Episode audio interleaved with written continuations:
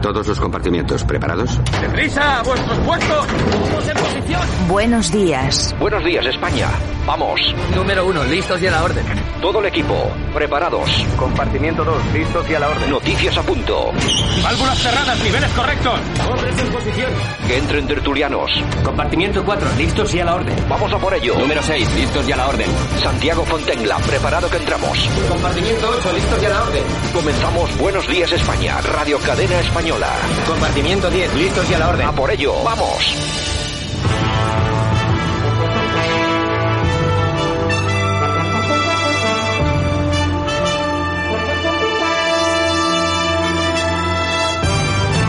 Buenos días España, aquí estamos, una semana más. Hoy es 19 del 10 del 2020, de octubre del 2020. Buenos días España, bienvenidos, saludos por cierto, de Javier Muñoz en la técnica, de todo nuestro equipo y de este que os habla, Santiago Fonten. Aquí comenzamos 90 minutos de radio con mucha información y mucha opinión, todo muy vinculado con este país que tenemos que aún todavía se llama España. Bueno, ¿y qué tal el fin de semana? Esperamos que, bueno, ha sido una cosita, ha estado como muy tranquilo. Me imagino que preparándose para lo que está por venir. Vaya semana que tenemos por delante. Ni más ni menos que conmoción de censura. Me imagino que en Vox estarán haciendo los últimos retoques y papeleos, les queda ya muy poco tiempo. De hecho, les quedan, pues eso, que son 24 horas o una cosa así, para iniciar esa moción de censura. No sabemos tampoco qué va a hacer el Partido Popular.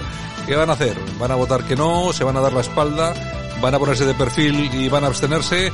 ¿O van a ponerse junto a Vox y van a votar que sí? No lo sabemos. Ya veremos a ver qué es lo que ocurre y lo vamos a ir descubriendo en las próximas horas.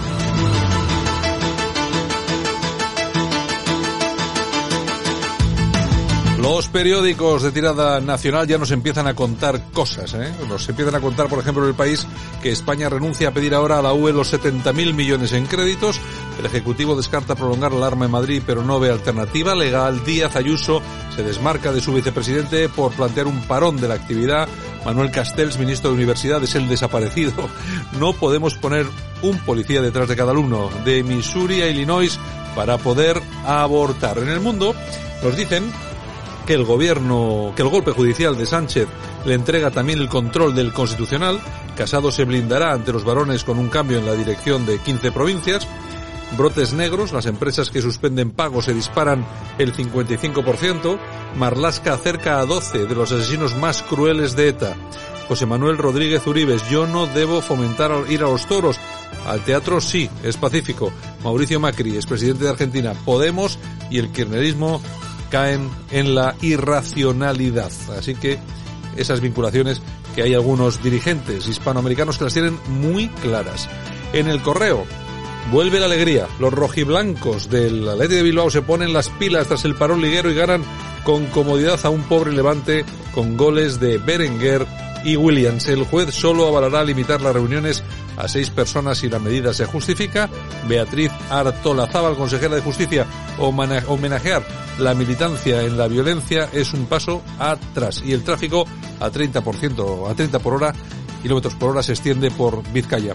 Y acabamos ya con la razón, donde nos cuentan que el bloque de centro derecha sube ante la moción de Vox, los varones presionan a Casado para que no vote, para que vote no a la trampa de Abascal, Juan Guaidó nos preocupa mucho que Iglesias apoye a Maduro, el retraso de la jubilación se impone en la reforma. Los madrileños no contagian a las poblaciones limítrofes, las otras víctimas del coronavirus. Bueno, pues en definitiva, pues eh, hay muchas cositas. Eh, seguimos con el tema del coronavirus, que por cierto sigue siendo grave. Vamos a ver si eh, a lo largo del día de hoy conocemos las cifras del fin de semana. Pero bueno, lo que sí se ve con claridad es que la noticia principal, lo esencial, es la moción de censura de Vox y sobre todo es qué va a hacer el Partido Popular. Yo creo que ahí están en esa disyuntiva, ¿no? Apoyamos y quedamos ahí como de segundones, decimos que no, pero también quedamos mal con los votantes. En fin, lo vamos a comentar dentro de un momento en la tertulia. Vamos a estar con David Rodríguez, el director de la Dialéctica Nacional, y también vamos a estar con el profesor Sergio Fernández Riquelme. Hablaremos con ellos, entre otras muchas cosas. Nosotros vamos ya a la información.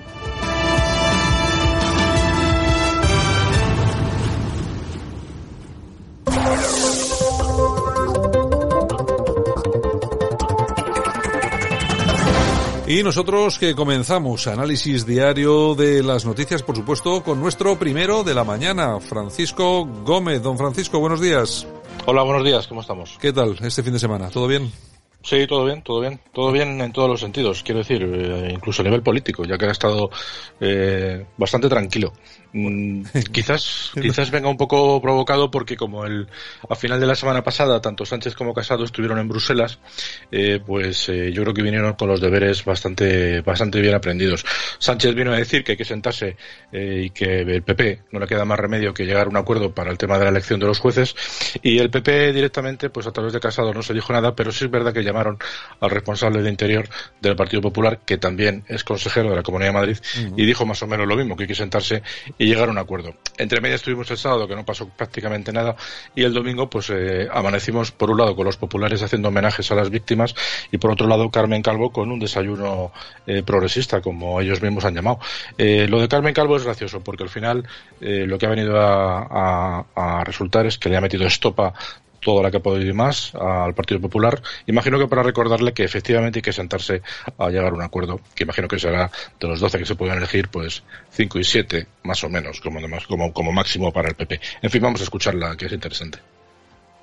Necesitamos unos presupuestos generales del Estado, que no podemos gobernar los socialistas con los presupuestos de Montoro, que necesitamos los presupuestos de Montero, que necesitamos unos presupuestos que nazcan de las urnas, de las urnas en las que nuestros compatriotas tuvieron que batirse el cobre dos veces porque los obligó el Partido Popular, que por cierto dijo en tribuna que quería terceras elecciones. Esos son los garantes de la estabilidad de este país, los que se atrevieron en la sesión de investidura a decir que querían terceras elecciones, que ya sabemos cómo esto lo entiende mucha gente progresista, que si yo no gobierno, la democracia no funciona que eso es lo que en realidad dice el señor Casado todos los días, que si yo no gobierno la democracia no funciona y que no me siento comprometido en sostener la arquitectura de las instituciones de nuestro país. ¿Cuántas veces hemos hecho nosotros eso cuando hemos perdido las elecciones en un ayuntamiento, en una comunidad o en España? Nunca. Un socialista no pone en cuestión nunca el juego de la democracia. Pues esto no le hace falta a España ahora mismo.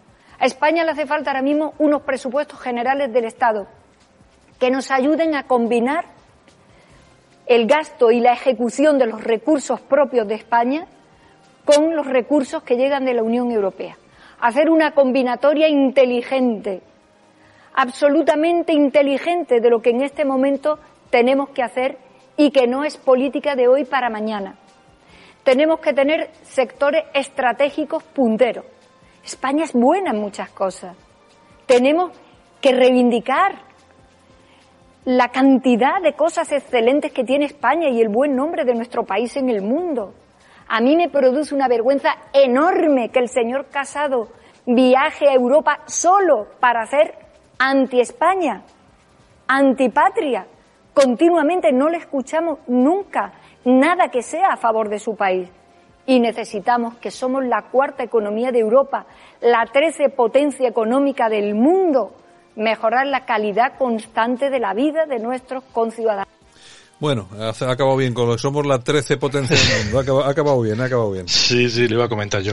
Bueno, aquí esto se daría para mucho tiempo porque habría que ir desgranando frase por frase y, analizándola. Yo simplemente, pues eh, a modo de recordatorio, eh, comentar que ella ha dicho que el Partido Socialista nunca pone en cuestión los resultados electorales. No, efectivamente, los hacen antes. Y si no recordemos los atentados del 11M, cuando, cuando esa misma noche antes, en la jornada de reflexión, la liaron parda precisamente para que el Partido Popular no ganara las elecciones. Pero vámonos un poco más hacia adelante. Cuando el Partido Popular y Ciudadanos ganó las elecciones en Andalucía y Susana Díaz eh, rodeó el Palacio de San Telmo en Sevilla, también es una forma muy interesante de no reconocer el resultado de las elecciones. Pero ellos, como acaba de decir la señora Calvo, son los garantes de la democracia. En fin, como hay gente mucho más inteligente que nosotros, Santiago, como todo, como, como todos sabemos, vamos a escuchar a Pérez Reverte, que es una ilustre persona, por lo bien formada que está, eh, tratando de explicar lo que nosotros hacemos a diario. Se va a lo fácil. Entonces, claro, la guerra civil es perfecta. contada así. Buenos y malos, franco malo, rojos buenos, claro, así no, así no hay república buena, perfecta, impecable, maravilloso, era, era un paraíso, eh, franquismo malvado, perverso, nada, ni, ni, valientes eran, ni valientes eran. ¿eh? Entonces, claro, es perfecto. Entonces, claro, están manejando con una alegría, con una alegría estos, digamos, analfabetos políticos, pero si me permite el término, están manejando con una alegría enorme conceptos muy peligrosos, muy complejos, para un público que, que por otra parte no está preparado y eso es lo terrible, porque la educación en España ha desaparecido. No estamos creando ciudadanos lucios y críticos, estamos creando otra cosa. Entonces, claro, cuando no tienes una, una base crítica lúcida, el, cualquier discurso te lo puedes creer sin discutirlo, ¿no? No hay debate, no hay, no estás vacunado contra la manipulación. Y lo que está ocurriendo en España, ¿no? Bueno, eso es fundamental, ¿eh, Paco? Claro, es que estamos hablando de la educación, de que la gente está absolutamente adormecida, pero es que eh, eh, que la gente esté dormida y no reaccione tiene que ver mucho con la educación que se ha recibido. ¿no? Si tú no eres crítico ante nada y te tragas todo lo que te cuentan, pues al final pasa lo que pasa, que votas a quien te dice que hay que votar. ¿no? Vamos a poner un ejemplo muy gráfico y es de la ministra portavoz del Gobierno, la ministra de, de, de Hacienda, que dice que las mascarillas tienen un 21% de IVA porque está prohibido bajar el IVA, como todos ustedes saben, somos el único país de Europa que las tiene al 21, pero vamos a escucharla porque es una aventura muy gorda, como dicen en los niños pequeños. Hay un reglamento europeo, en este caso la cuestión concreta de las mascarillas es el reglamento europeo el que impide, el que prohíbe, el que se puedan eh, bajar eh, la venta, en la venta de mascarillas el IVA. No es una decisión del Gobierno de España. Bueno, pues sí, miente, además miente con, con, absolutamente, con absoluta claridad. Sí, bueno, hay que decir que en septiembre, en la sexta, a Pablo Iglesias se le preguntó por qué, a petición de PP y Vox, eh, se quería bajar el, el, IVA de las mascarillas al 4% y tanto PSOE como Podemos votaron en contra. Contestó Pablo Iglesias que es que ellos votaron en, compra, en contra porque lo querían haber bajado más. Bueno, que es como decir, hoy no como porque no tengo hambre, ¿no? Bueno, bueno, decir que en Portugal están al 6%, en Francia al 5,5%, en Alemania al 5% y en Italia, Bélgica o Países Bajos al 0%. Bueno, pues aquí el 21%. Vamos a seguir pagando mascarillas y al final, pues pasa lo que pasa, que las vemos colgadas en los tendederos de la ropa. Algunos tienen la única, la, la primera, la que tenemos desde marzo. Pues ahí andamos con ella. En fin, bueno, don Francisco Gómez, mañana regresamos. Venga, hasta mañana a todos. Un saludo. Esto es Buenos Días España en Radio Cadena Española. Aquí te contamos lo que otros quizás no pueden contarte. Eh, se decía a principios de año que yo iba a vender mi alma eh, para ser presidente del gobierno y que iba a aceptar el chantaje de Iglesias de la vicepresidencia con el CNI, eh, con la policía propia, con cargándonos la independencia de los jueces y fiscales, que íbamos a hacer descansar la gobernabilidad de España en fuerzas independentistas. Bueno, yo creo que, que he reivindicado el, el proyecto autónomo del Partido Socialista que podía haber sido hoy presidente del gobierno a un precio que ni yo creía en él, ni tampoco creo que se merecieran los españoles. Bueno, yo no sé exactamente si nuestros oyentes han escuchado, han escuchado bien esto. Vamos, me, encanta tirar de hemeroteca. Vamos, vamos a repetirlo, ¿eh? Vamos a repetirlo. Se decía a principios de año que yo iba a vender mi alma eh, para ser presidente del gobierno y que iba a aceptar el chantaje de Iglesias de la vicepresidencia con el CNI, eh, con eh, la policía propia, con eh, cargándonos la independencia de los jueces y fiscales, Otra. que íbamos a hacer descansar la gobernabilidad de España en fuerzas independentistas. Bueno, yo creo que ya vale. Yo he debido soñar porque creo que ha tragado con todo eso, ¿no? Yo, bueno, no, con, y, con, y, con, y alguna, y con alguna cosa más. Yo es que alucino el, el tema, lo que tenemos en España, yo no, no creo que se haya visto en ningún lugar do mundo. ¿eh? O sea, Por no... eso me gusta tirar, insisto, de hemeroteca para recordar estas cositas. Bueno, donde yo, dije, digo, digo, digo. Hombre, esto es, esto es de antes de las elecciones. Sí. Y es decir, Puedo prometer y prometo que no prometo nada. Es decir, que eso hace que como aproximadamente un año y pico, más, ¿no? Más, más, ah, más, más, más de... Yo, yo, creo que más. Sí, bueno, sí, iba con Pepa Bueno ahí en el coche, o sea que más. Bueno, otra. Dios los cría y ellos se juntan. Así es. Buenos días, España. Ahora, en Buenos Días España, revista de prensa, con Yolanda Couceiro Morín. Los principales titulares de la prensa en Internet, lo mejor de Twitter y la efemérides musical del día.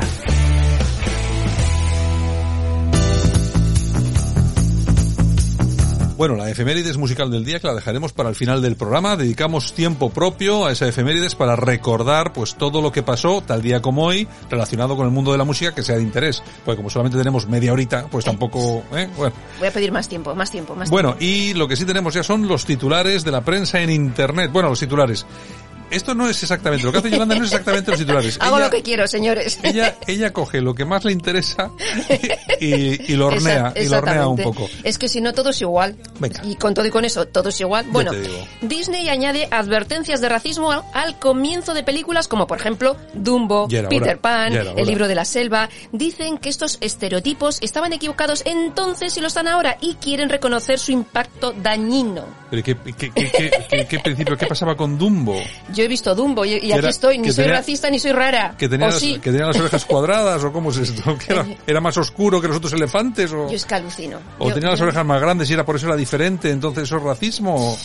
Oye, qué cantidad de gilipolleces, perdón por la expresión a estas horas de la mañana, pero qué cantidad de chorradas que, pues que tenemos que soportar. Pues esto sigue, esto sigue. En fin, y este fin de semana que Pablo Iglesias, ya sabes que le gusta mucho las series de televisión, pues este fin de semana se ha visto Veneno, con la que está cayendo y se dedica a ver la serie de Veneno.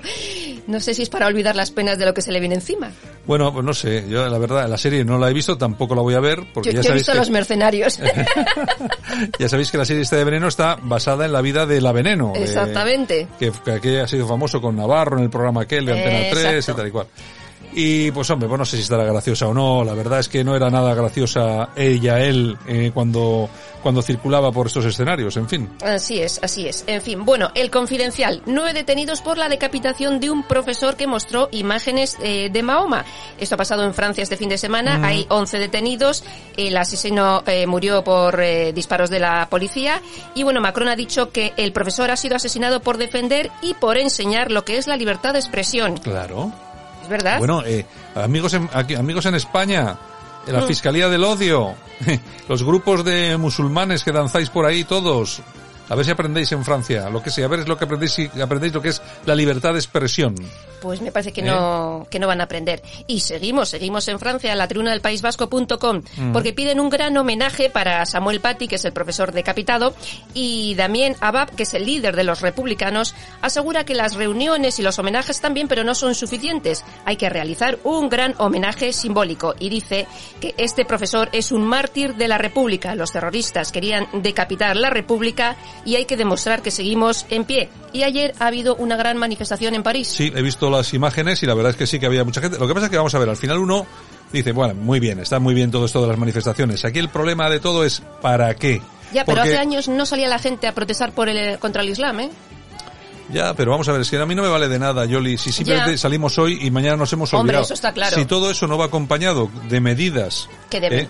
que, que, pongan en orden las cosas, es decir, que se persiga eh, el islamismo como tiene que perseguirse, que no se permita hacer proselitismo en las mezquitas, que no, etcétera, etcétera, etcétera. No voy a decir más, porque al final se querellan contra mí, porque España no es Francia. Es que al final. Exactamente. y Sánchez no es Macron. Al final, que yo tenga que, hablar bien de Francia es que manda huevos. Manda, huevos, manda huevos. Seguimos. Voz Populi. El Estado Islámico lanza una amenaza en español. Daremos con nuestros sables a los que nos desafían. Es lo que dice vía comunicado la Fundación AFNAC Media tras el atentado de París. Y dice cosas eh, como por ejemplo les daremos a los enemigos como truenos de fuego y les daremos con el sable a esos que desafían. Oye, desde luego qué lenguaje, como el trueno, no sé qué, qué lenguaje. Lenguaje, qué lenguaje de ellos, de lo suyo, tú el Problema, el problema de todo esto es como ha sucedido con esa serie que iba a grabar Netflix sobre el tema del islamismo. Exacto. Que tanto el director como el actor principal han dicho que no quieren hacerla. Porque, Dani Rovira. Dani Rovira, porque les entra el canguelo. Claro. Dicen, a ver si luego vamos a hacer una cosa y ahora a mí me van a cortar el cuello, que estos tíos son muy capaces. Que el director es el mismo que ha hecho lo de Patria, Aitor. Es decir, ¿no ves? Ha hecho lo de Patria y no ha tenido problemas.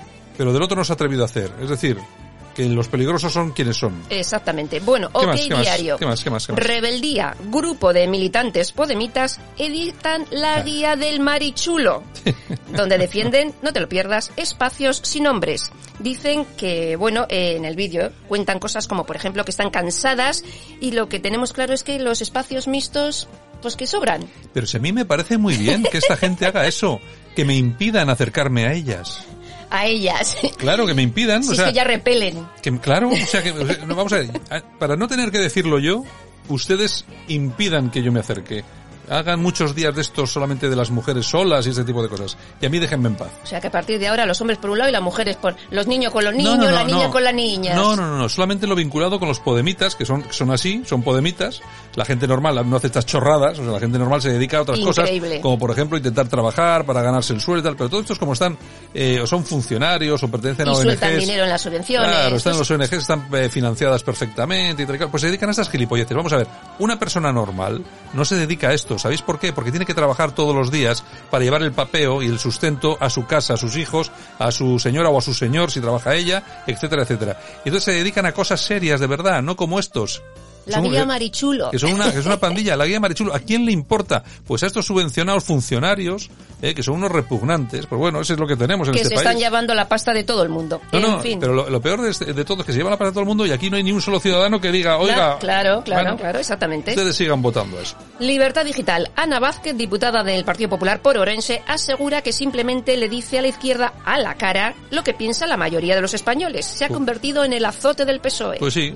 Yo, vamos a ver, a mí me gusta incluso el acento gallego. Sí, que le pone ahí. le pone, pone el acento gallego cuando se pone así dura en el, en el estrado ahí Sí, en el sí, Parlamento. Me parece muy bien. Es que, vamos a ver, tú fíjate cómo son las cosas cuando se va Cayetana o la hacen irse. Bueno, es que el PP débil, no sé qué. Bien, llega esta tía y le da caña y entonces ahora ya el PP, bueno, eso es un verso suelto. Sí, vamos a ver, vamos a ver, vamos a ver. Si es que estamos siempre igual en Haga este lo país. que haga el PP está mal. No, no, pero haga- es que vamos a ver, es que no puede ser. O sea, a ver si entendemos esto, de, esto cómo funciona de una vez. O sea, que mientras eh, estemos a, a cuchilladas A la gresca. a la gresca, o sea, mientras tanto, Sánchez y Pedro y Pedro Iglesias, el están Los marichulos. fro- frotándose las manos. frotando- Exacto, exacto. En fin, bueno. Bueno, seguimos. Canarias a un paso de convertirse en la nueva Lampedusa de Europa. Como el CIE está lleno de inmigrantes, pues bueno, les alojan en los hoteles que están Claro, bueno. vacíos por la pandemia. Claro, y luego todo eso se cogen estos señores que vienen siempre con unos teléfonos bastante majos, Mm. se graban los vídeos y entonces ¿qué es lo que generan? Lo mandan a su país y todos los que lo ven dicen, pero bueno, joder, también quiero acaban, acaban de llegar y mira dónde están, piscina, no sé qué, y todos quieren venir. Todo Así que recibimos, en este fin de semana me parece que han sido más de 2.000. Pues nada, todos Bueno. a Canarias, ya verás que no, bien. no os preocupéis, para cobrar los ERTES, los de la hostelería para las ayudas y todo esto, no hay. Los autónomos y tal, no hay. Pero para esto sí que hay. Para pagarles a todo esto lo que haga falta, para eso sí hay. Efectivamente. Diario crítico. Margarita del Val, científica, asegura que vamos a volver al confinamiento domiciliario estricto. Hemos salido en avalancha a beber, a comer, a comprar sin guardar distancia y quitándonos la mascarilla. Y luego Es pasará lo que pasará. Es que vamos a ver, lo menos importante de todo esto es la mascarilla. Hmm. A mí, por mucho que me digan, vamos a ver, a mí me preguntan, ¿usted cree que la mascarilla hace bien? Pues igual sí, yo no digo que no, vamos a ver, yo no digo que no. Ahora, cuando vas por la calle, tú no te contagias, como no te contagias cuando tienes la gripe. Otra cosa es que te metas, como esta gente, a hacer fiestas, Claro. sin mascarilla y nada, en un recinto cerrado, 28.000 tíos, bebiendo, todo Dios. bebiendo y tal y cual. Porque ya, yo lo he repetido aquí mil veces. Cu- Aquí en España cuando bebemos, mm, Bebemos. después nos abrazamos, nos besamos, nos queremos todos y siempre conocemos al mejor amigo de nuestra vida. Mm, ya, ya. Bueno. el cierre digital, la verdadera crisis sanitaria, largas listas de espera que acaban con la vida de enfermos crónicos, muchas patologías sin atender. Bueno, este es un tema. este Grave, es- este es un muy tema grave. Muy grave del que no se está hablando. Mm. Vamos a ver. Por ejemplo, la gente que tiene que pasar sí o sí por revisiones, yo que sé, colonoscopias, porque han tenido algún proceso cancerígeno anterior y tal y cual. Llevan ya, sin, sin tener atención médica de este tipo, un montón. No porque no se hagan, lo que pasa es que se hacen ahora, pues de- se hacen dos. Pascuas a Ramos. Antes, antes hacían dos mil y ahora se hacen dos. Y esa gente, claro, cuando las vuelven a hacer los- esto y les, y les detectan las cosas chungas, malas, Hace poco ha Pues- muerto una señora en, pues en ya, está, ya es tarde. Claro, claro, claro. En fin, bueno, pues nada, pues seguiremos así. A colapsar la sanidad. Exacto. El confidencial digital. El drama de los autónomos. Más de 125.000 no van a poder devolver los famosos créditos ICO. ¿Qué va a pasar entonces? ¿Qué va a pasar? Nada. ¿Nos vamos a la castellana todo y nos ponemos ahí en tiendas de campaña? Que ya pasó yo, una vez. Yo, mira, lo de los créditos ICO se han concedido sin ningún tipo de aval. Bien, entonces el, el autónomo que no pueda pagarlos, que no los pague. Y ya está. ¿Qué quieres? Y si nos vienen a desahuciar, pues vamos a los hoteles de Canarias que están vacíos. Pero ¿cómo te van a desahuciar si son fondos ICO? No, No sé. te van a desahuciar. Además, te- estos, estos créditos se dieron bajo esa premisa de que se esperaba que todo el mundo se recuperase y pagara, pero que no pudiera, no pudiera. Vamos a ver, entonces tú tendrás una deuda con Hacienda. Oye, te han dado, te han dejado 10.000 euros. Bueno, pues... Pues ya lo pagaré cuando tenga trabajo. Claro, es, deberás 10.000 euros y cuando trabajes, pues te quitarán, pues que de cada nómina 100 euros para que, para ir pagándolo. Y, Y ya punto está. pelota. Es decir, vamos, que tampoco hay que echarle... ¿no? Es que- Un horror. Que, que tampoco, vamos a ver, después de todo lo que regalan, después de todo el dinero que tiran, después de todos los inmigrantes que viven con, eh, con subvenciones aquí en España, vamos a ver, si usted no puede pagar el crédito ICO porque es autónomo, no se preocupe, no lo pague. Es mi recomendación. Y punto pelota. Y punto pelota. News.es. New York Post eh, publica los correos electrónicos que implican a Joe Biden y a su hijo en la presunta corrupción en Ucrania. No dirá mucho de eso. Que en esos correos eh, hay fotos y hay vídeos del hijo de Biden, eh, pues fumando crack y practicando sexo. Bueno, eh, New York Post. New York Post es un eh, periódico conservador Sí, eh, en Estados Unidos. El, el que ha comprado Bezos no es este. ya. O sea, es- es- este, este es el, este es el conservador. ¿Cuál es el problema? Sí, vale, que sacan esta noticia aquí y en Pero cuántos más. y en cuántos más medios. Lo están tapando en todos los sitios. Si todo el mundo sabe lo que está pasando, todo el mundo sabe lo que está pasando. Como elijan a este tipo, a Biden, presidente de los Estados Unidos, van a tener una gorda. O sea, es un tío corrupto. Bueno, aparte, solo no hace falta más que mirar un poquitín, relación con los niños y con las niñas. Eh, su hijo con la pasta en Ucrania. Eh, la intervención del propio Biden siendo vicepresidente con Obama, eh, para que a su querido hijo pues eh, le pudieran facilitar alguna cosilla. Así es, así Vamos es. a ver, es que luego hablan de la corrupción de Trump, pero de eso no se habla. No, nada, nada. Hay que hablar de lo que hay que hablar. bueno. Bueno, República. El ataque a la justicia y a la corona alertan a la Unión Europea sobre la deriva autoritaria de Sánchez e Iglesias. Mm, A mí no me hace falta que me lo diga la Unión Europea. Este es un tema, este es un tema sobre el que la derecha, hablo del Partido Popular, sobre todo del Partido Popular, porque en Europa es mucho más importante el Partido Popular que Vox, pero bueno, Sí. Vox también lo debe hacer. Es un tema sobre el que tienen que hablar de continuo, la deriva autoritaria del gobierno, porque en Europa, en Europa no se permiten estas cosas. Pues, Vamos a ver, en Europa, bien, pues se puede dar un poco más de manga ancha, no sé qué, pero en cuanto estos tíos empiezan a ver, coño, es que estos van hacia un rollo Venezuela y nos lo montan aquí en Europa, con el peligro que tiene no para España, que España nos da igual, sino que se que se nos venga a casa. Es- Claro. Es, decir, que este que luego un, un gobierno de ese tipo en España Todo llega, se pega. llega a financiar otros otros partidos de otros países en Europa y tal. Entonces, por ahí, por ahí seguramente puede haber algún toque al gobierno, pero bueno, no sé, ya veremos. no creo que haga mucho caso. En ¿Qué fin, más? la dialéctica nacional. ¿Qué nos El cuentan? Reino Unido prohíbe el sexo en ciertas zonas por culpa del COVID. O sea que las parejas que viven separadas, pues no pueden hacer temitas. Mm. Pero ya habían, habían prohibido el sexo en grupo y el intercambio de parejas. Pues ahora más. ahora más, Oye, más. oye, de todos modos, tú fíjate una cosa.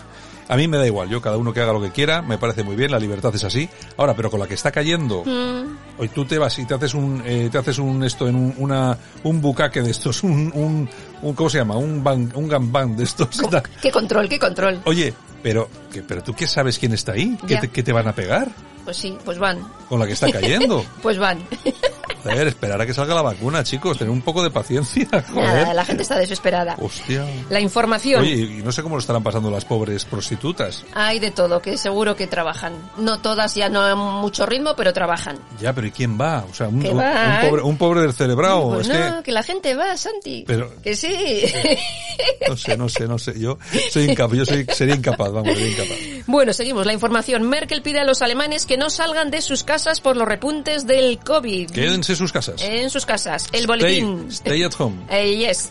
Eh, la ONU avisa que la pandemia podría arrastrar a más de 115 millones de personas bajo el umbral de la pobreza. Bueno, eso, eso está cantado, ¿eh? Mm, Cantado. O sea, Y- está- y vamos, que no hace es- falta que lo diga la ONU. Eso es cierto como la vida misma. ¿Qué más? Bueno, nos vamos a noticia de corazón. O ya sé de qué me vas a hablar en la noticia del corazón. Pues lo que ha hablado todo el fin de semana las televisiones y las revistas. Kiko Rivera. Kiko Rivera. Que estuvo en el programa de Sálvame de Telecinco. Pero oye, pero espera, espera, espera, vamos a ver, vamos a ver. A ver. Pero él no ha dicho que le puso Sí. los cuernos a su mujer. Él ha dicho que ha sido infiel. No, bueno, ha sido infiel fue hace mucho tiempo. En Sí. esta última de la que se está hablando, no. Simplemente han sido mensajitos, de WhatsApp. Sí, sí, sí. Mensajitos. Bueno, pues lo ha reconocido. A mí lo que me interesaría, a mí lo que me tendrías que hacer no es venir a contarnos esto que lo sabe todo el mundo. Mm. Lo que tienes que, os tenéis que, contar llame es, a Kiko Rivera. nos tienes que contar cuánto ha cobrado Kiko Rivera por ir al programa de Sálvame. Pues la cifra exacta no sé, pero ha cobrado bien. Además lo ha dicho, necesitaba la pasta también. O sea, iba para pedir perdón y decir que efectivamente Sí. ha hecho lo que ha hecho, pero necesitaba dinero. Pero vamos a ver, mira, si esto funciona de la siguiente forma, tú está con su mujer, Mm. eh, cariño, que mira, eh, si montamos este este rollo,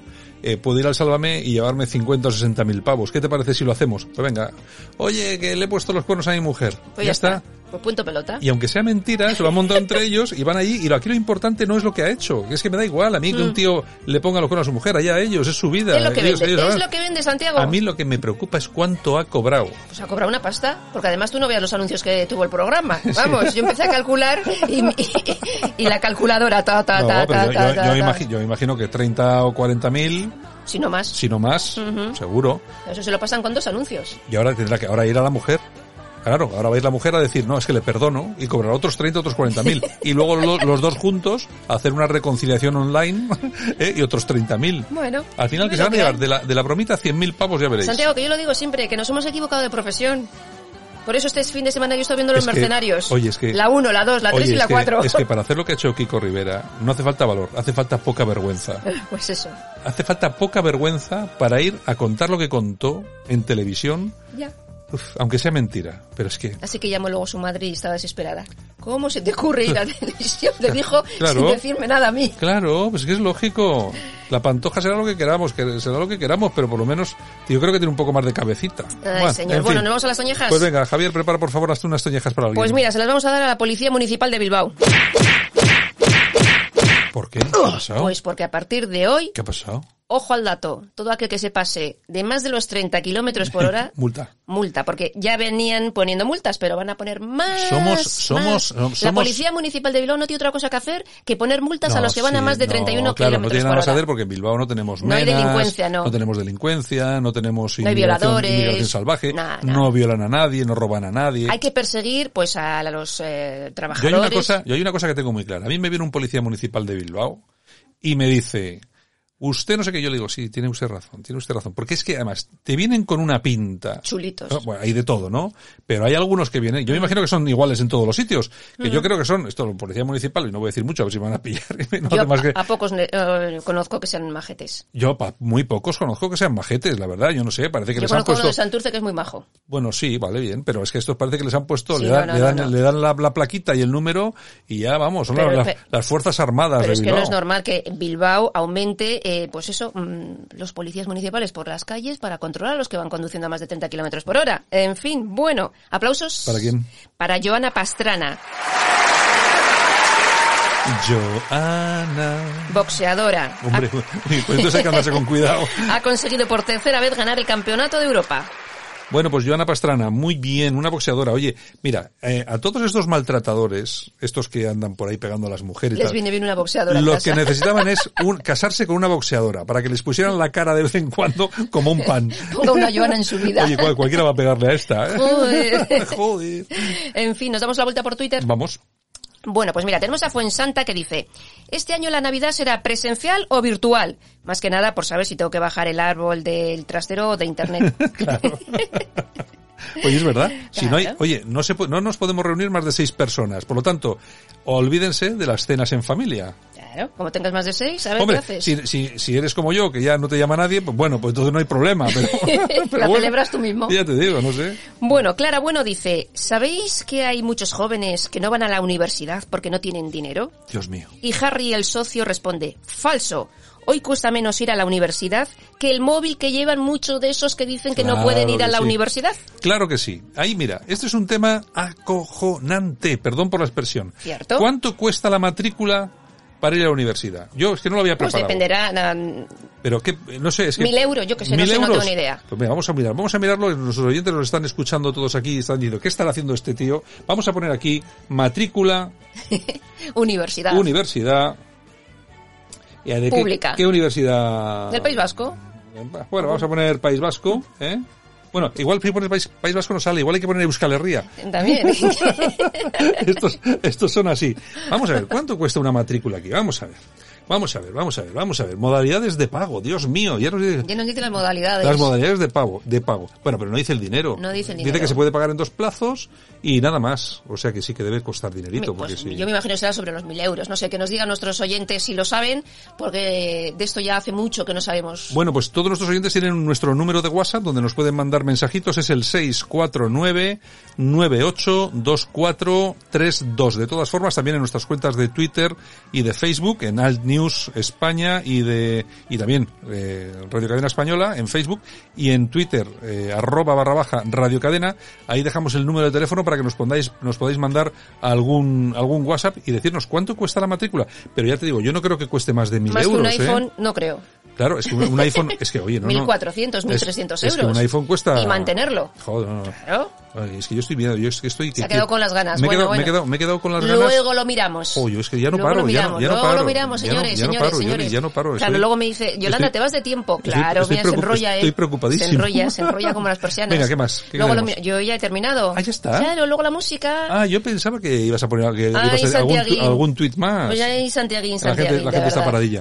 Bueno. Yolanda, Bueno, pues hasta luego. venga, regresamos dentro de un momento. Vámonos con la información ya mismo. Venga, hasta ahora. Esto es Buenos Días España en Radio Cadena Española. Aquí te contamos lo que otros quizás no pueden contarte. Bueno, y hoy lunes 19, 10, 20, 20, como todos los lunes nos vamos hasta Murcia y tenemos al profesor Sergio Fernández Riquelme. Don Sergio, buenos días. Muy buenos días, Santiago. ¿Qué tal por Murcia? Aparte, Ah, muy bien. apar- aparte de, de mucho murciano, aparte ya se te pasó el calor, así que tú estarás contento. Encantado. Aquí ya llega un otoño fresquito y eso se agradece un montonazo. Bueno, bueno, vámonos hasta París, que también está Debbie Rodríguez por ahí, director de la dialéctica nacional.es. Don Debbie, buenos días. Hola, buenos días, Santiago. ¿Qué tal? ¿Qué tal por París? ¿Bien? Bueno, bastante A- bien. Aparte de, a- aparte de toda la liada que habéis tenido estos días, pero bueno, bueno. yo, yo sigo, yo sigo con la cabeza, o sea que para mí bien. para mí bien. Bueno, oye, es que reírse de estas cosas no está muy bien, pero hay, Bueno, hay que reírse, si no, has- si no has- empezamos a llorar. Has tenido una Eh. buena, has tenido una buena salida. Sí, no, además que yo creo que dentro de poco vamos a tener que referirnos a esto, no, no, yo como sigo con la cabeza, pues todavía no, me- no me va mal del todo. Bueno, eh, Debbie, vamos a ver, eh, hemos vivido el último, el último, bueno, y de los que no nos habremos enterado, pero bueno, el último eh, atentado terrorista en, en Francia, se degollaba a un profesor en plena calle por teóricamente el crimen entre comillas era haber enseñado unas fotos de Mahoma en su clase y haberle dicho a sus alumnos pues, que eso es libertad de expresión. El hombre en cuestión se llamaba Samuel, Samuel Paty, no sé si lo pronunció bien, eh, profesor de geografía e historia, 47 años y lo ha degollado un refugiado, como siempre, checheno, 18 años. Bueno, otro asunto terrible y grandes manifestaciones eh, se han producido a raíz de, de este atentado, ¿no? Bueno, sí, Santiago, pero no es la primera vez. O sea, ya hubo. Es que, es que no fue degollado, fue decapitado. O sea, se ve, se ve la cabeza en la calle, eh, en las aceras, en la acera de justo delante de su colegio. O sea, porque el terrorista saca una foto eh, de la cabeza. Eh, no es la primera vez. O sea, ya hubo un empresario en el 2015 que fue decapitado, unos policías que fueron degollados delante de sus hijos en el 2016 en su propia casa, un, un, un, sacerdote en el 2015 el, padre eh, Amel, que fue eh, degollado en plena misa eh, por dos, otra vez, dos norteafricanos, y ahora este señor, el señor Patti, que también era padre, y bueno, yo lo siento muchísimo para su hijo, pero es el mundo en el que nos toca vivir, ¿no? y no es la primera vez. Lo, es que nos estamos acostumbrando Mm, Sí. Perdona que te diga, Santiago, nos estamos ac- acostumbrando. O sea, ahora cuando enciendes el móvil y ves ahí un ataque terrorista, no sé dónde, en, en Estrasburgo, en Colmar, en, en París, y dices, bueno, bien, espero que no haya demasiados muertos, pero eso parece Israel. O sea, cada dos por tres viene un atentado y, y- y mata a, un- a una, dos o tres personas. O sea, eso nos tenemos que acostumbrar. Ahora salen a la calle las mismas eh, eh, asociaciones de extrema izquierda, por ejemplo, eso es racismo, los sindicatos de jóvenes, eh, que son esas asociaciones mm, precisamente que ayudaron a, la inmigración masiva que estamos sufriendo en Europa. Porque dicen, por un lado, bueno, nosotros estamos a favor de la inmigración, estamos en contra de la asimilación, o sea, cada uno viene como quiera. O sea, si quieres ser musulmán, radical, islamista, me da igual, porque te tenemos que, que acoger, ¿no? Y después dicen, ay, sí, pero nos están matando nuestras libertades, hay que resistir, vamos a hacer un dibujito, poner una velita ¿eh? y diciendo, ay, je suis prof, ya, je suis Charlie, o je suis, yo, yo no soy nadie, o sea, yo no soy Charlie, yo no soy prof, yo soy David Rodríguez y estoy hasta las narices, perdón que te diga, de ver a, mis compatriotas, de ver europeos matados por islamistas en las calles. Y además, con la ayuda de estas mismas asociaciones, que, que financien la inmigración masiva, que financie el antisemitismo que hay en Francia, porque hay un antisemitismo tremendo, que Mm. tenemos una población eh, judía muy importante y, y- y aquí, bueno, pues se le discrimina y se le ataca por la calle por el mero hecho de ser eh, eh, judía. Y eh, con esa misma ideología de extrema izquierda que nos viene de las universidades de, Estados Unidos, que hace que las minorías ahora se están enfrentando unas contra otras en las calles. Y esto solo es una, una muestra más del, del, del Estado fallido que tenemos en Francia y en Europa en general, porque no puede ni, ni permitir el- la convivencia entre ciudadanos eh, en, Francia. O sea, eso es. Y, y- además, como dices tú, o sea, el tío es eh, de Chechenia. O sea, ¿qué hacía? Eh, Polonia ha- había rechazado su solicitud de asilo, Polonia lo había rechazado. Y Francia lo aceptó y vino con toda su familia. Lo acogemos aquí, pagamos impuestos, tenía la escuela gratuita, tenía la sanidad gratuita y mata a un profesor. O sea, es increíble. Pero claro, como el Estado deja, deja eh, que, que suceda esas cosas, no una vez, sino diez veces o centenares de veces, pues bueno, pues ahora enciendes el móvil, un ataque terrorista, pues dices, bueno, pues otra más, da igual. Ya, sí, sí, sí es cierto que nos estamos acostumbrando. Eh, Sergio, vamos a ver, no es, no sería realista afirmar que todos los eh, inmigrantes que vienen a España eh, son eh, malos, son delincuentes, son terroristas, pero lo que sí es cierto es que casi todos los que cometen estas acciones son refugiados en este, en este caso, son gente que viene de fuera, y gente que yo creo, por lo menos por lo que vemos, observamos en cuanto a su comportamiento, no solamente en este caso, que es un asesinato, que ya son las, las, eh, las palabras, eh, las palabras mayores, sino en, en otro tipo de comportamientos, eh, yo creo que son personas no vienen, no vienen a aportar nada. Aquí hay que tener mucho cuidado cuando, cuando se habla de estos temas, porque precisamente esos que decía Debbie, que son estas fiscalías de odio que se han inventado ahora y tal, eh, claro, eh, nos están escuchando y criticar ese tipo de cosas, pues no, no es políticamente correcto. A mí me, yo me gustaría hablar con más libertad, pero bueno, dentro de la libertad con la que podemos hablar, sí que me gustaría preguntarle a Sergio, eh, la culpa de esto la tenemos nosotros, ¿no?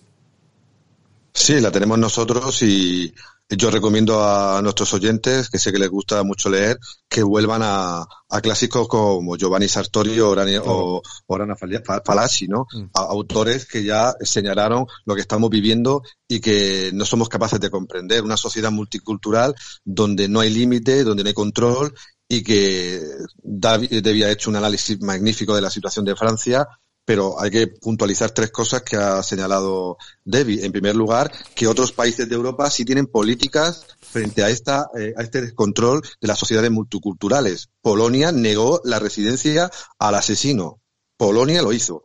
En segundo lugar, que eh, eh, el profesor asesinado fue denunciado por sus alumnos.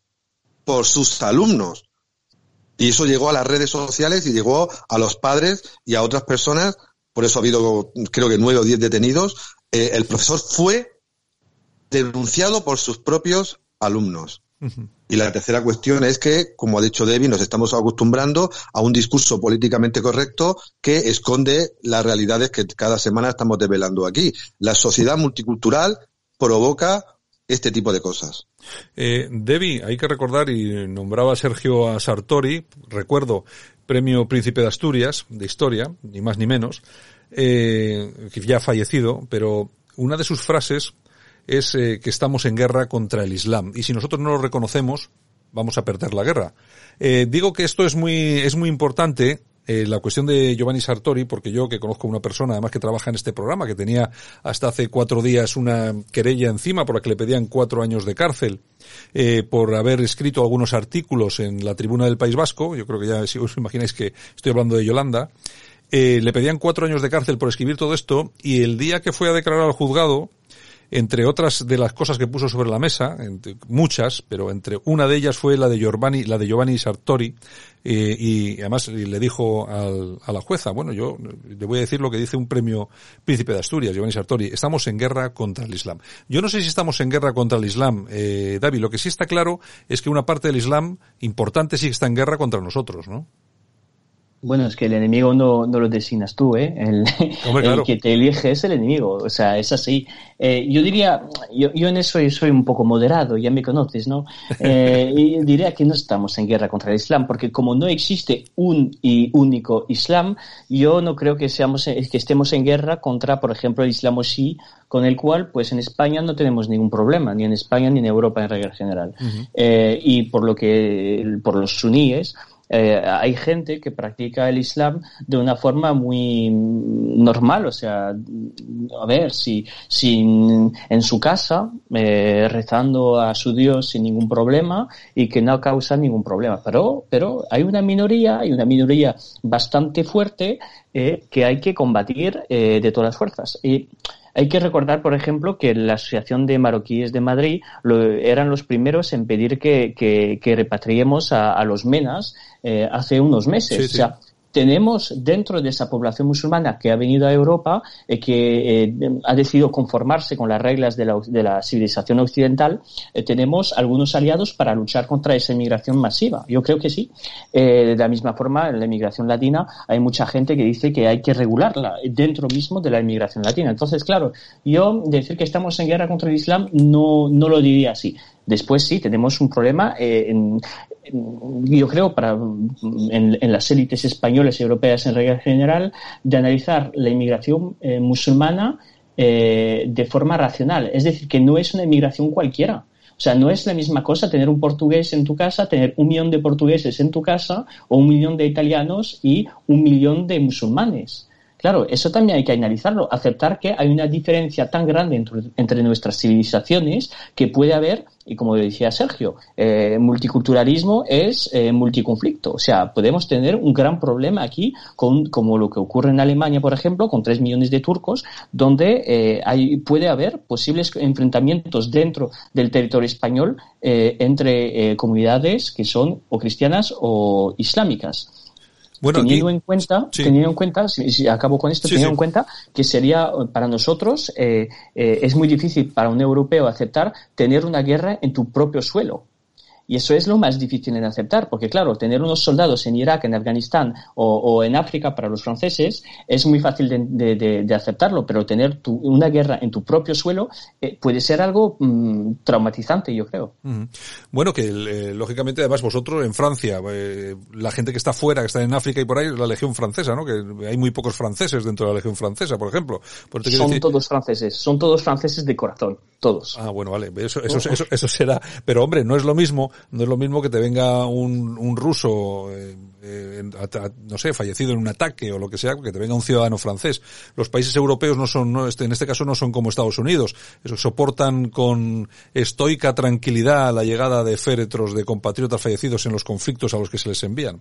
En todo caso, eh, Sergio, en, el mundo creo que hay aproximadamente unos 1.200 millones de musulmanes está absolutamente claro que no se puede decir que todos son malos y yo creo que el, las, circunstancias son las que nos llevan a, algunas veces a generalizar sin pretenderlo. Eh, yo cuando decimos estamos en guerra contra el Islam, lógicamente no decimos que estoy en guerra contra un señor que vive en Tanzania en su pueblo con sus vacas. No, no. Estamos, yo creo que eh, estamos hablando básicamente, y dime si me equivoco, del Islam político. Claro, porque el Islam político es un proyecto que nació en Arabia Saudí eh, con el wahabismo y se ha ido exportando por toda la comunidad suní de, de, Europa y de otras partes del mundo. Mm. Eh, y una comunidad que se ha eh, beneficiado de esta idea de las sociedades multiculturales abiertas, sin ningún límite, sin ninguna identidad propia, sin ningún control de las fronteras, y eso provoca lo que estamos viendo a, a diario eh, en la televisión y en, y en nuestros eh, entornos. No solamente este hecho lamentable, horroroso, de matar a un profesor, a un simple profesor de geografía e historia, lo repito, por favor, denunciado por sus alumnos y todo ello y toda esa denuncia colgada en las redes para su cacería, ¿no? Algo tremendo, sino que vemos en, en Alemania zonas denominadas como las no, eh, go, eh, no go zones, sí. eh, vemos en, en Inglaterra barrios regidos por comunidades casi tribales, vemos en, España eh, zonas como el Ejido donde en un barrio están eh, eh, personas de un colectivo y en otro en otro lado de la acera personas de otro colectivo y eso pues provoca, como es obvio, problemas cuando no se atiende a una integración racional eh, profunda y sobre todo con unos valores de partida. Si nosotros mismos no queremos en nuestros valores y en, nuestra identidad, ¿cómo vamos a compartirlos con personas que vienen de fuera con una realidad totalmente diferente? Y por sus hechos los conoceréis. Claro, es que si no, si no creemos, si la, si la población, en este caso, imagínate, en España, ¿qué, qué, les vamos a decir a los que llegan si nosotros mismos, como pueblo, no creemos en nuestro pueblo y en el futuro que, que hay por delante? En fin, de todas formas, eh, Sergio, vamos a ver, soluciones para, para este tipo de cosas y sobre todo para esta llegada masiva de personas que no tienen nada que ver con nuestra cultura y que generan tantos problemas. Eh, pero no, vamos a ver, las soluciones, claro, lo más sencillo es cerrar fronteras, es lo que están defendiendo ahora mismo muchos países como Hungría, Polonia, etcétera. Cerrar fronteras. Lo que pasa, claro, es que esta gente ya está aquí. ¿Qué haces con eso? Pues políticas de integración eh, reales, las personas que quieran compartir con nosotros un proyecto común, unos valores de la civilización occidental, respetar la identidad predominante o tradicional de un país, pues como siempre son bienvenidos. Y no hay que irse a los países eh, eh, caricaturizados como, como autoritarios de Polonia, de Hungría, de Rusia, etcétera, etcétera, sino tenemos el ejemplo de Canadá para migrar a Canadá hay que pasar una serie de exámenes tremendos, hay que pedir una serie de requisitos tremendos y hay que aprender, en el caso de Quebec, inglés y francés obligatoriamente. Es decir, que aquí nos tragamos las vestiduras con determinados países, pero en medio mundo existen controles, existen eh, reglas, porque si no, tenemos ejemplos ahora en el Cáucaso, antes en los Balcanes, de conflictos interétnicos, cuando poblaciones masivas se trasladan de países a otros y no hay un verdadero proyecto civilizador eh, en, un, en un país que permita respetar la cultura de origen de este país, pero también integrar pacífica y funcionalmente a, a los que llegan. Tienen el ejemplo, lo ha puesto antes eh, Debbie de, Turquía. Cuando eh, Erdogan fue de visita a Alemania, uno de los jugadores más famosos de la selección alemana, Mesut Özil, no fue a ver a Merkel, fue a ver a Erdogan. Y este señor de nacionalidad alemana y que juega con la selección alemana había nacido en Alemania. Pero su presidente no era Merkel, era Erdogan. Claro. Bueno, eh, Debbie, entonces, con este, estos guetos que existen, estos cientos de miles de, personas que se autoexcluyen, viven en sus barrios hechos a su imagen y semejanza, y semejanza, eh, escapan de unos países para venir a Europa eh, para intentar, teóricamente, vivir mejor, pero lo, único que hacen cuando llegan aquí es montar algo a imagen y semejanza, vuelvo a repetirlo, de lo que han dejado. ¿Qué hacemos con toda esta gente que está aquí? Porque son, y eso hay que decirlo con absoluta claridad, son fuente de de muchos conflictos. Bueno, para empezar, eh, bueno, lo dijiste, pero eh, siempre hay que recordarlo. Eh, cerrar fronteras, primero. Repatriación de los delincuentes, de los delincuentes que tienen, por ejemplo, que no tienen la nacionalidad española. repatriación directa a sus países eh, para los que tienen doble nacionalidad, yo creo que la gente que ha tenido una, por ejemplo, si yo me veo español eh, y después eh, voy por la calle y robo a un anciano, eh, me tiene que quitar la nacionalidad española. Yo creo que eso no, no es posible dejarle una nacionalidad, es decir, le, le, dejas una posibilidad de integrarse, la persona pues no lo respeta, pues entonces se le quita la nacionalidad y fuera. Eh, según, tercero, también sabemos que hay una población que vive de las ayudas sociales. Pues primero las ayudas sociales se tienen que reservar a los nacionales, eh, a los españoles, a los que han trabajado. Eh, se puede integrar también a los trabajadores extranjeros, pero tendrán que haber cotizado para el sistema social, que es el sistema social español. No se le puede dar sanidad gratuita, educación gratuita a los hijos, eh, sin que esa gente haya cotizado como el, el conjunto de los españoles. Y, y, y, hacerles, a los que no se quieren integrar eh, y los que no quieren seguir esas políticas de integración de las cuales acaba de hablar Sergio, a esa gente hay que hacerle la vida imposible. Entonces, si tú llegas a un país que al final tienes que respetar sus costumbres, que son unas costumbres cristianas o, eh, como se podría decir, secularizadas, uh -huh. porque no, no, todos somos cristianos, o sea, sí. eh, pero en la cultura eh, seguimos siendo algo de, de católico, ¿no? Y llegas en este país y al final no tienes ninguna ayuda social, no quieres o no, no, no encuentras trabajo, pues naturalmente eh, te vas. O sea, y yo creo que esa es la política que eh, muchos patriotas europeos se llaman eh, política de remigración. como muchos portugueses cuando vinieron para Francia, pues una parte de entre ellos regresaron a, sus a su país en, en, los años 70 y 80, porque su país no era Francia, era Portugal. Y los españoles también fue exactamente la misma cosa, y los italianos y los polacos. Entonces hay que ser en eso consciente de que tenemos que tener políticas públicas activas y, no todos tienen que ser españoles. O sea, eh, los que quieren y los que realmente se integran, encuentran trabajo y, a los hijos lo llaman eh, Sergio o los llaman Santiago o los llaman eh, de, un apellido español, es gente que se está integrando, claro, porque si tú al final de, la segunda o de la tercera generación sigues llamando a tu hijo Mohamed, es que no te quieres integrar a la sociedad en la cual estás viviendo. Es que quieres seguir construyendo lo que dices tú, una sociedad que es la tuya, pero en otro país, que se llama, para mí, ¿eh? se llama colonización. Porque claro, si yo, por ejemplo, soy francés y llego a Algeria y construyo exactamente los mismos barrios que tengo en París o en, en Boulogne-Billancourt o en, en Lyon, pues eso se llama colonización, eh, básicamente.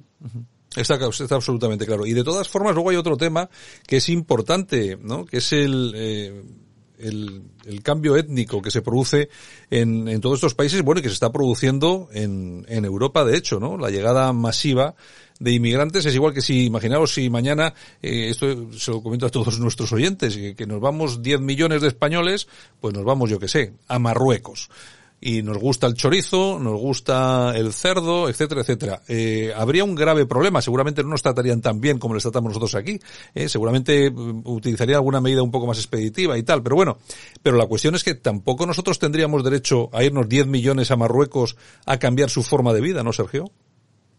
Sí, pero el problema eh, no lo provocan ellos, lo provocamos nosotros. Claro, claro. Es decir, un Estado que no ayuda a la familia, que no ayuda a la natalidad, que no ayuda a la gente joven, pues poco futuro puede oponer demográficamente a los que llegan desde fuera.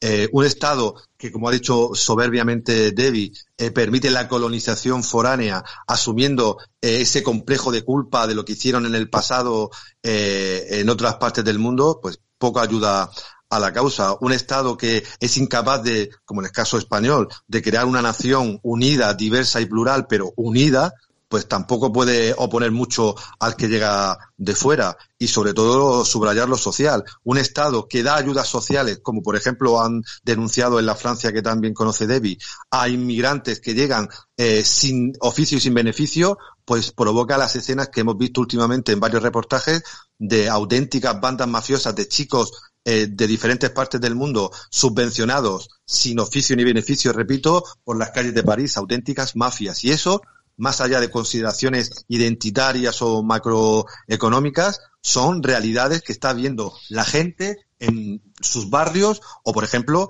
eh, toda la polémica que está viviendo la gente en San Blas, ese barrio madrileño que tiene, que dicen que está totalmente secuestrado por bandas de menas que le hacen la vida imposible a comerciantes, ciudadanos y gente joven. Está, está exactamente. Está habiendo muchísimos problemas y, bueno, como siempre, pues los vecinos son tachados de xenófobos, de racistas, de ultraderechistas. De todos, de todo caso, alguien se tiene que plantear muy seriamente por qué eh, Vox tiene 52 escaños. Es decir, por qué no todos vienen de la banderita de España, sino que se seguramente que hay un, un contingente muy importante de ciudadanos españoles que votan a Vox porque creo que es la única fuerza política ahora mismo que está hablando con cierta entidad y con cierta seguridad del tema de la, de la inmigración.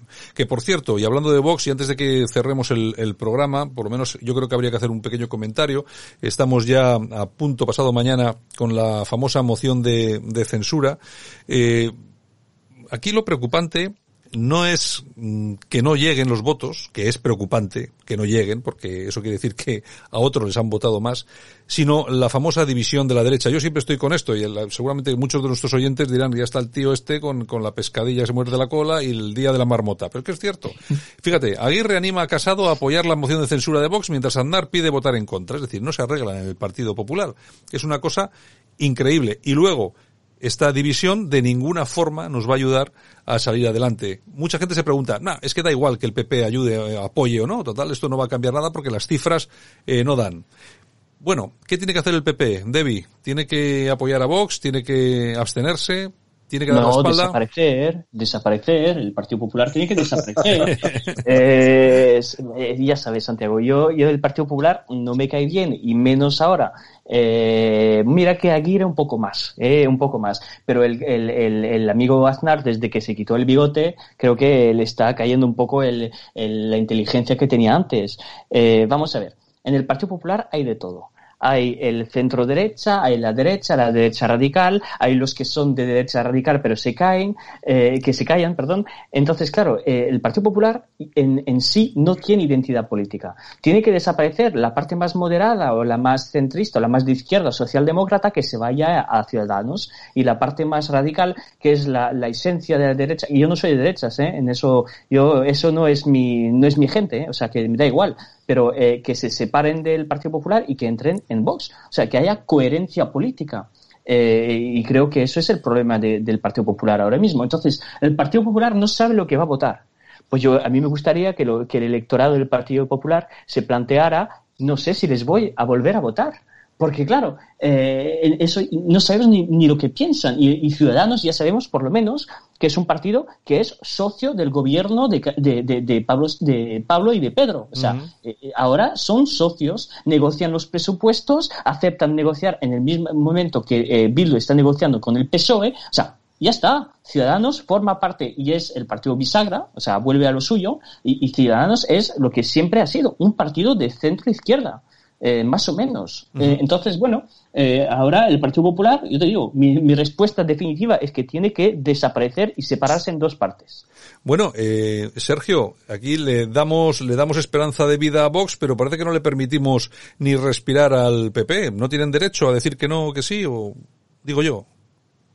No, hombre, es que si no, es que van a caer en la, en la estrategia de Vox. Vox ha planteado la moción de censura, por un lado, como eh, un, un, desesperado intento no de mostrar la, los defectos del gobierno en sede parlamentaria, pero por otro lado, Vox se ha dado cuenta de lo que ha señalado Debbie, la, la extrema fragilidad o la nula capacidad de articular un discurso alternativo, patriótico, social, en estos tiempos tan, tan duros. Y, y el problema es que se están retratando. Eh, Vox ha conseguido que el PP caiga en la trampa cuando lo fácil hubiera sido votar, como es obvio para la oposición, si el PP es oposición, Ciudadanos sabemos que no lo es, pero si el PP es oposición, debería votar que no. Que no sirve de nada, obviamente. Obviamente no hay no hay eh, no, no se dan los números para que el gobierno eh, salga, pero obviamente tienen que demostrar que hay una oposición porque este gobierno no será eterno y la crisis económica tan brutal que estamos viviendo y peor que va a ser en el futuro, pues demanda eh, que haya una oposición que bien muestre los errores del gobierno o bien prepare una alternativa si hubiera elecciones o si al final PSOE y Podemos se aferran al poder, caiga quien caiga en esta crisis. Pero el problema es que el PP ha caído en la trampa de Vox. Bueno, yo no sé si ha caído en la trampa o no. Yo lo que sí sé es que en el PP pueden ser muchas cosas, pero tontos no son. Y yo imagino que en, ahí en la octava planta o en la séptima, no sé las plantas que tiene el edificio este de su sede, ahí seguramente que están trabajando con muchas encuestas, mucha información y tal y cual. Los partidos políticos yo siempre lo he defendido, que llegan a, se montan y se ponen a funcionar para llegar al poder. Y me resulta, me resultaría extraño conocer un partido que no lo hace por eso, que lo hace por otra, por otras cuestiones. Entonces, algún, algún tema, algo tiene que ocurrir eh, en el Partido Popular para que en este caso estén eh, no, eh, porque todavía no han dicho que no, que se lo estén pensando, ¿eh? todavía unos comentan abstenerse, pero que no, no han dicho todavía que van a votar que no. Quizá igual dan la sorpresa y votan que sí, pero de todas formas, vamos a ver, yo no creo que sean suicidas, Debbie, yo creo que algo están manejando, algunas circunstancias tienen que estar manejando, no sé cuáles, ni cómo ni por qué, porque claro, no son tontos para hacer lo que están haciendo. Bueno, no sé, la verdad yo creo que está intentando dar de comer a todos, o sea, a los que piensan como ciudadanos, a los que piensan, a los que piensan como Vox. Hemos visto ahora a diputados eh, que no se veían mucho en los, en, en los eh, meses anteriores, como por ejemplo Ana Vázquez Blanco, no sé si sabes sí, cuál es, la sí, sí. diputada de, de gallega de, sí, de Ourense. Sí, la hemos entrevistado aquí, sí increíble, que es increíble. Esa mujer es un, es, un genio. O sea, eh, te digo que el, el, banquillo del Partido Popular es muchísimo mejor que la plantilla. Eh, y, creo que mm, sacando de vez en cuando este tipo de diputados eh, muy fuertes en la derecha, sacar de vez en cuando a los diputados centristas, pues lo que están haciendo es intentar manejar entre los dos y seguir siendo el, el partido, el principal partido de la derecha.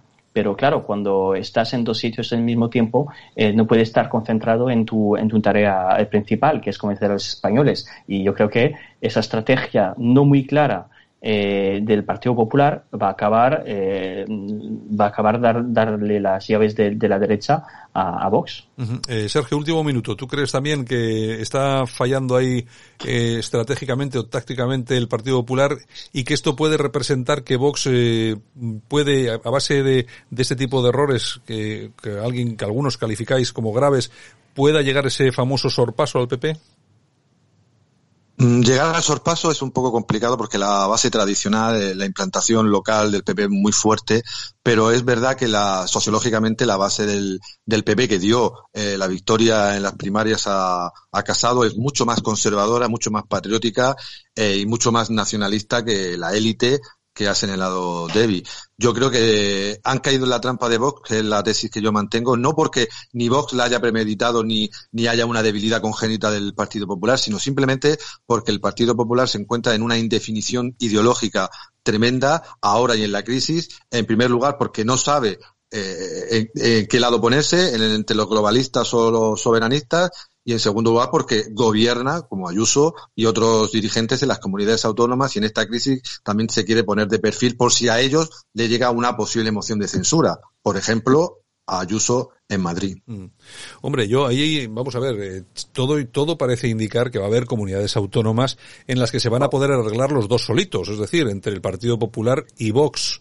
Es decir, yo creo que ahí mm, va a haber, eh, se va a tener que forzar el entendimiento sí o sí. Yo creo que lo que le pasa al Partido Popular más allá de encuestas y tal, quizás sea que al encabezar Vox la moción de censura, eh, quizás se sientan o de cara al electorado que piensen que el electorado puede parecer que ellos no son el partido, el líder de la oposición, sino que lo es Vox, ¿no? Y ahí, ahí seguramente puede andar un poco más ninguneado el amigo casado. De todas formas, yo creo que fallan, como siempre, en su comunicación. Si fueran capaces de comunicar mejor, podrían hacer lo que les dé la gana. Votar que sí, votar que no, votar, eh, ponerse de perfil. Podrían hacer lo que quieren, pero bueno, no lo, no lo van a hacer, o si lo van a hacer, lo van a hacer a duras penas, porque realmente tienen una política de, de comunicación muy mala, muy mala. Bueno, yo no quiero, eh, no quiero extenderme porque nos hemos pasado ya de tiempo. Eh, Debbie, eh, director de la dialéctica nacional.es. Un abrazo muy fuerte. Un abrazo, Santiago. Y nada, Sergio Fernández Riquelme, un abrazo, un abrazo también para ti. Igualmente, un abrazo. Porque la música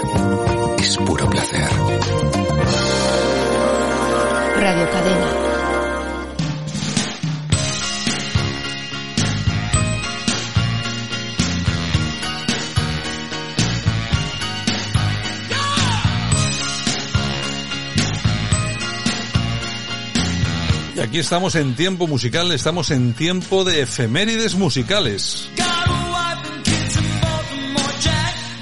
Y empezamos hoy por Bruce Springsteen. ¿Por qué?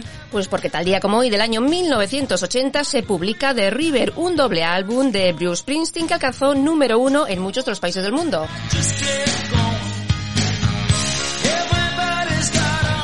Y uno de esos sencillos fue Hungry Heart.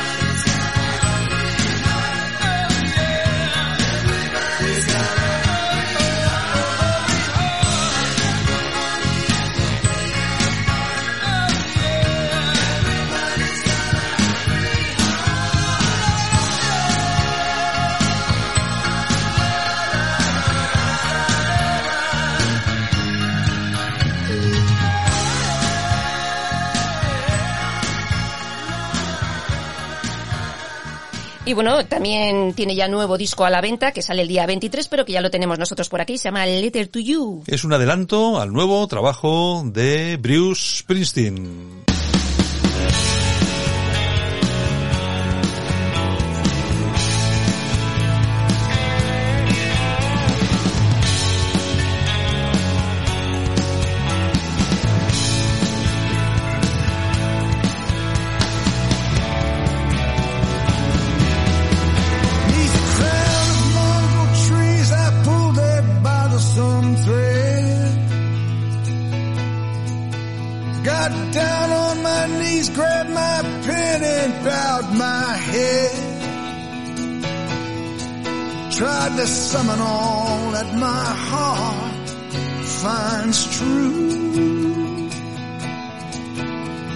Send it in my letter to you.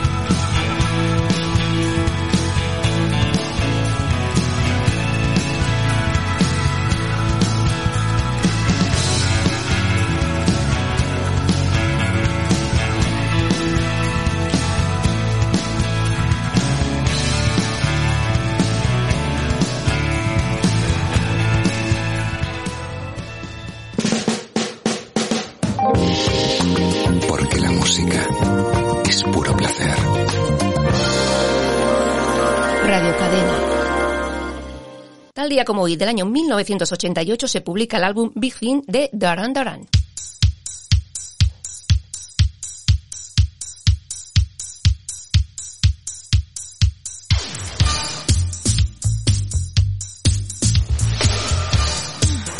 Y de ese álbum que sacamos All She Want Is, en una versión Eurohouse. Esto se remezcló en el año 2010.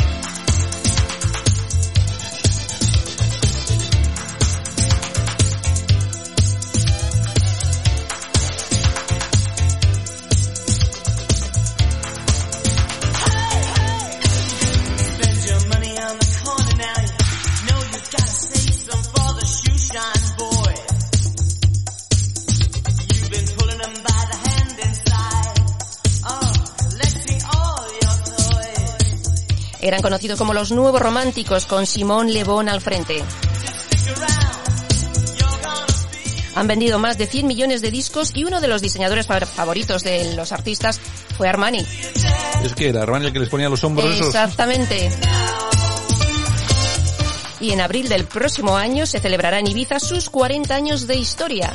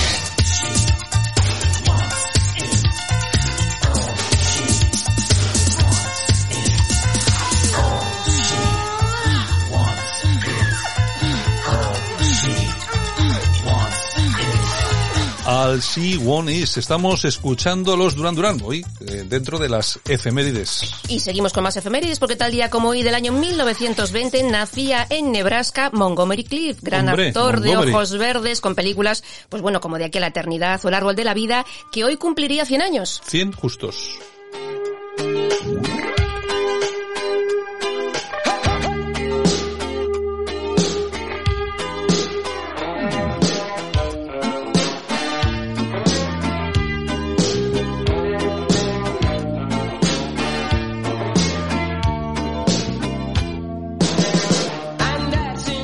Nos vamos al año 1988 porque Nacha Pop, tal día como hoy de ese año, presentaba en Madrid su disco despedida Nacha Pop 8088. ¿Quién tiene prisa en verme llegar? La luz del boulevard. Banda formada, como todos bien sabéis, por Antonio Vega, Nacho García, Carlos Iñete. A pesar de esta despedida, volvieron a reunirse en el año 2007. Como siempre pasa, que siempre hay por ahí, oye, vamos a hacer unos bolos para ganar un poco de Claro, dinerito. claro, claro.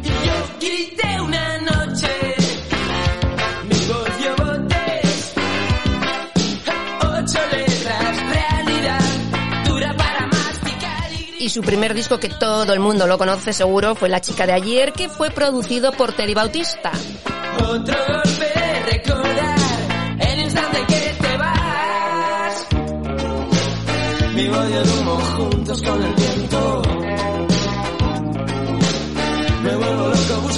el tiempo. Estuve sin vivir, sin respirar ni oír, sin voz, sin solución.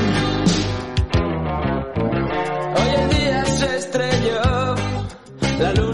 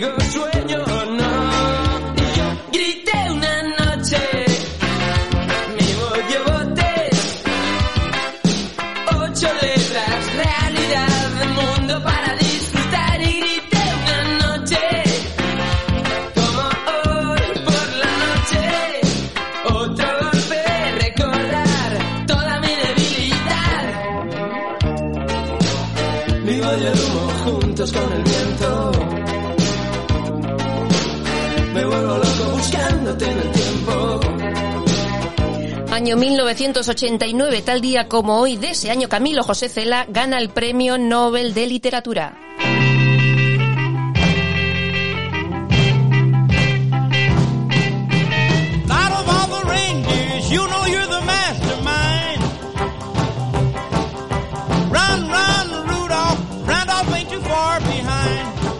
Corre Rudolf.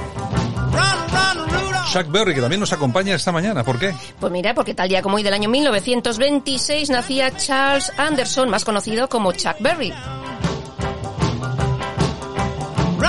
Compositor, cantante, guitarrista y uno de los músicos más influyentes del siglo XX. En el año 2014 ganó el premio Polar, considerado el Nobel de la Música. All I want for Christmas is a rock and roll. Y en el año 2017 nos dejó a los 90 años de edad.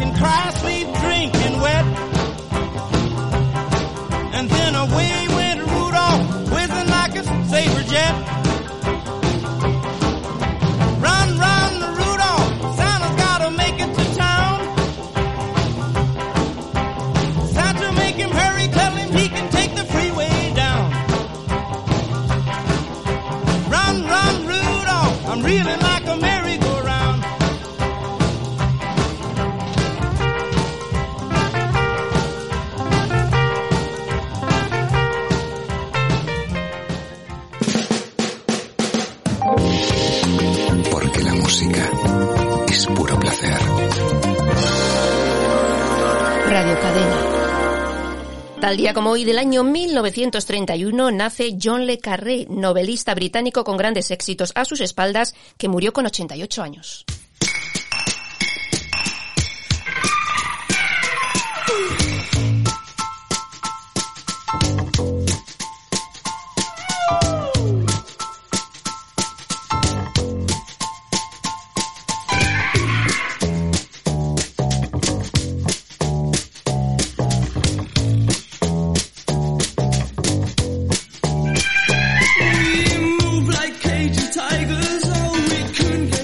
Esto que suena por aquí es The Cure. Y es que tal día como hoy del año 1983 se publica el single de Love Cats.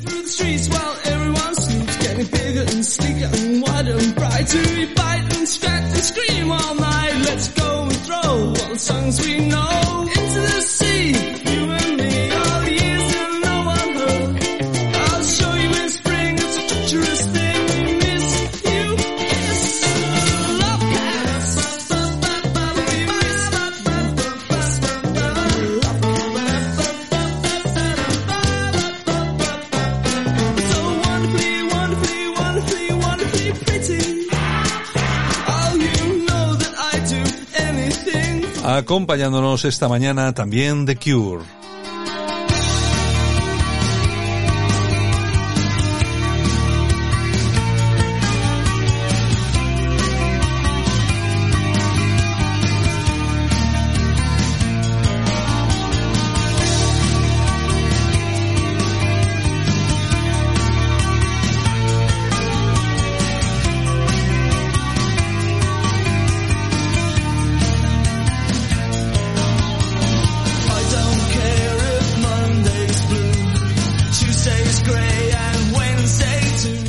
La banda The Cure se forma en el año 1976 en el Reino Unido con Robert Smith como líder.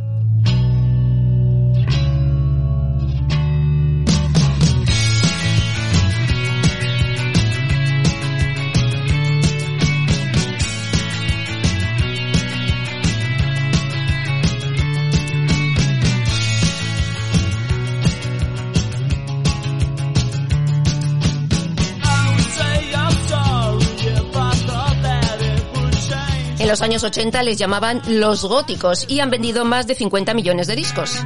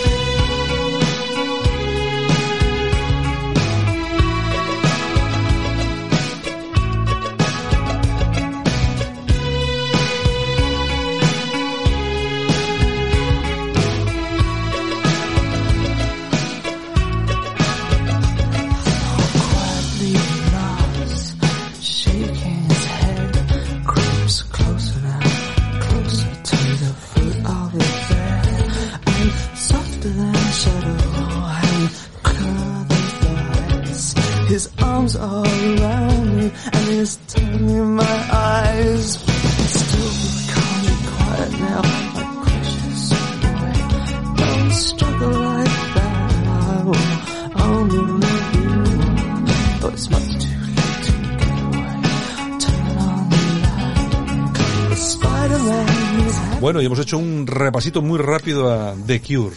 Bueno, y es que tenemos también otra efemérides por aquí. Tal día como hoy del año 1997 fallece la directora de cine Pilar Miró. Y nos despedimos con el número uno. ¿Cuál va a ser? Número uno del año 1977, Basilio Cisne Cuello Negro.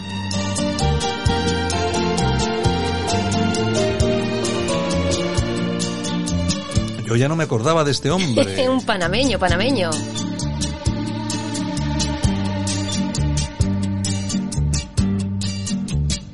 No hay un lago negro y un lago blanco. Pues nosotros nos vamos. Eh, vamos a irnos ya, que no tenemos mucho tiempo. Pues nada, pues hasta mañana. Un beso y a pasar buen día. Venga, entonces, nos quedamos con Basilio, Cisne Cuello Negro. Por cierto, una remezcla del año 2020, es decir, de este mismo año. Hay solamente silencio y llanto, silencio y llanto. No hay un campo negro y un campo blanco y un campo blanco. Hay un campo inmenso para sembrarlo, para sembrarlo. No hay quejido negro ni canto Y esto ha sido todo. Saludos de Javier Muñoz, de todas las personas que participaron en el programa de hoy, todos nuestros colaboradores y amigos, y por supuesto también este que te habla, Santiago Fontella. Mañana regresamos aquí a Buenos Días España con más información y más opinión. Chao, hasta mañana.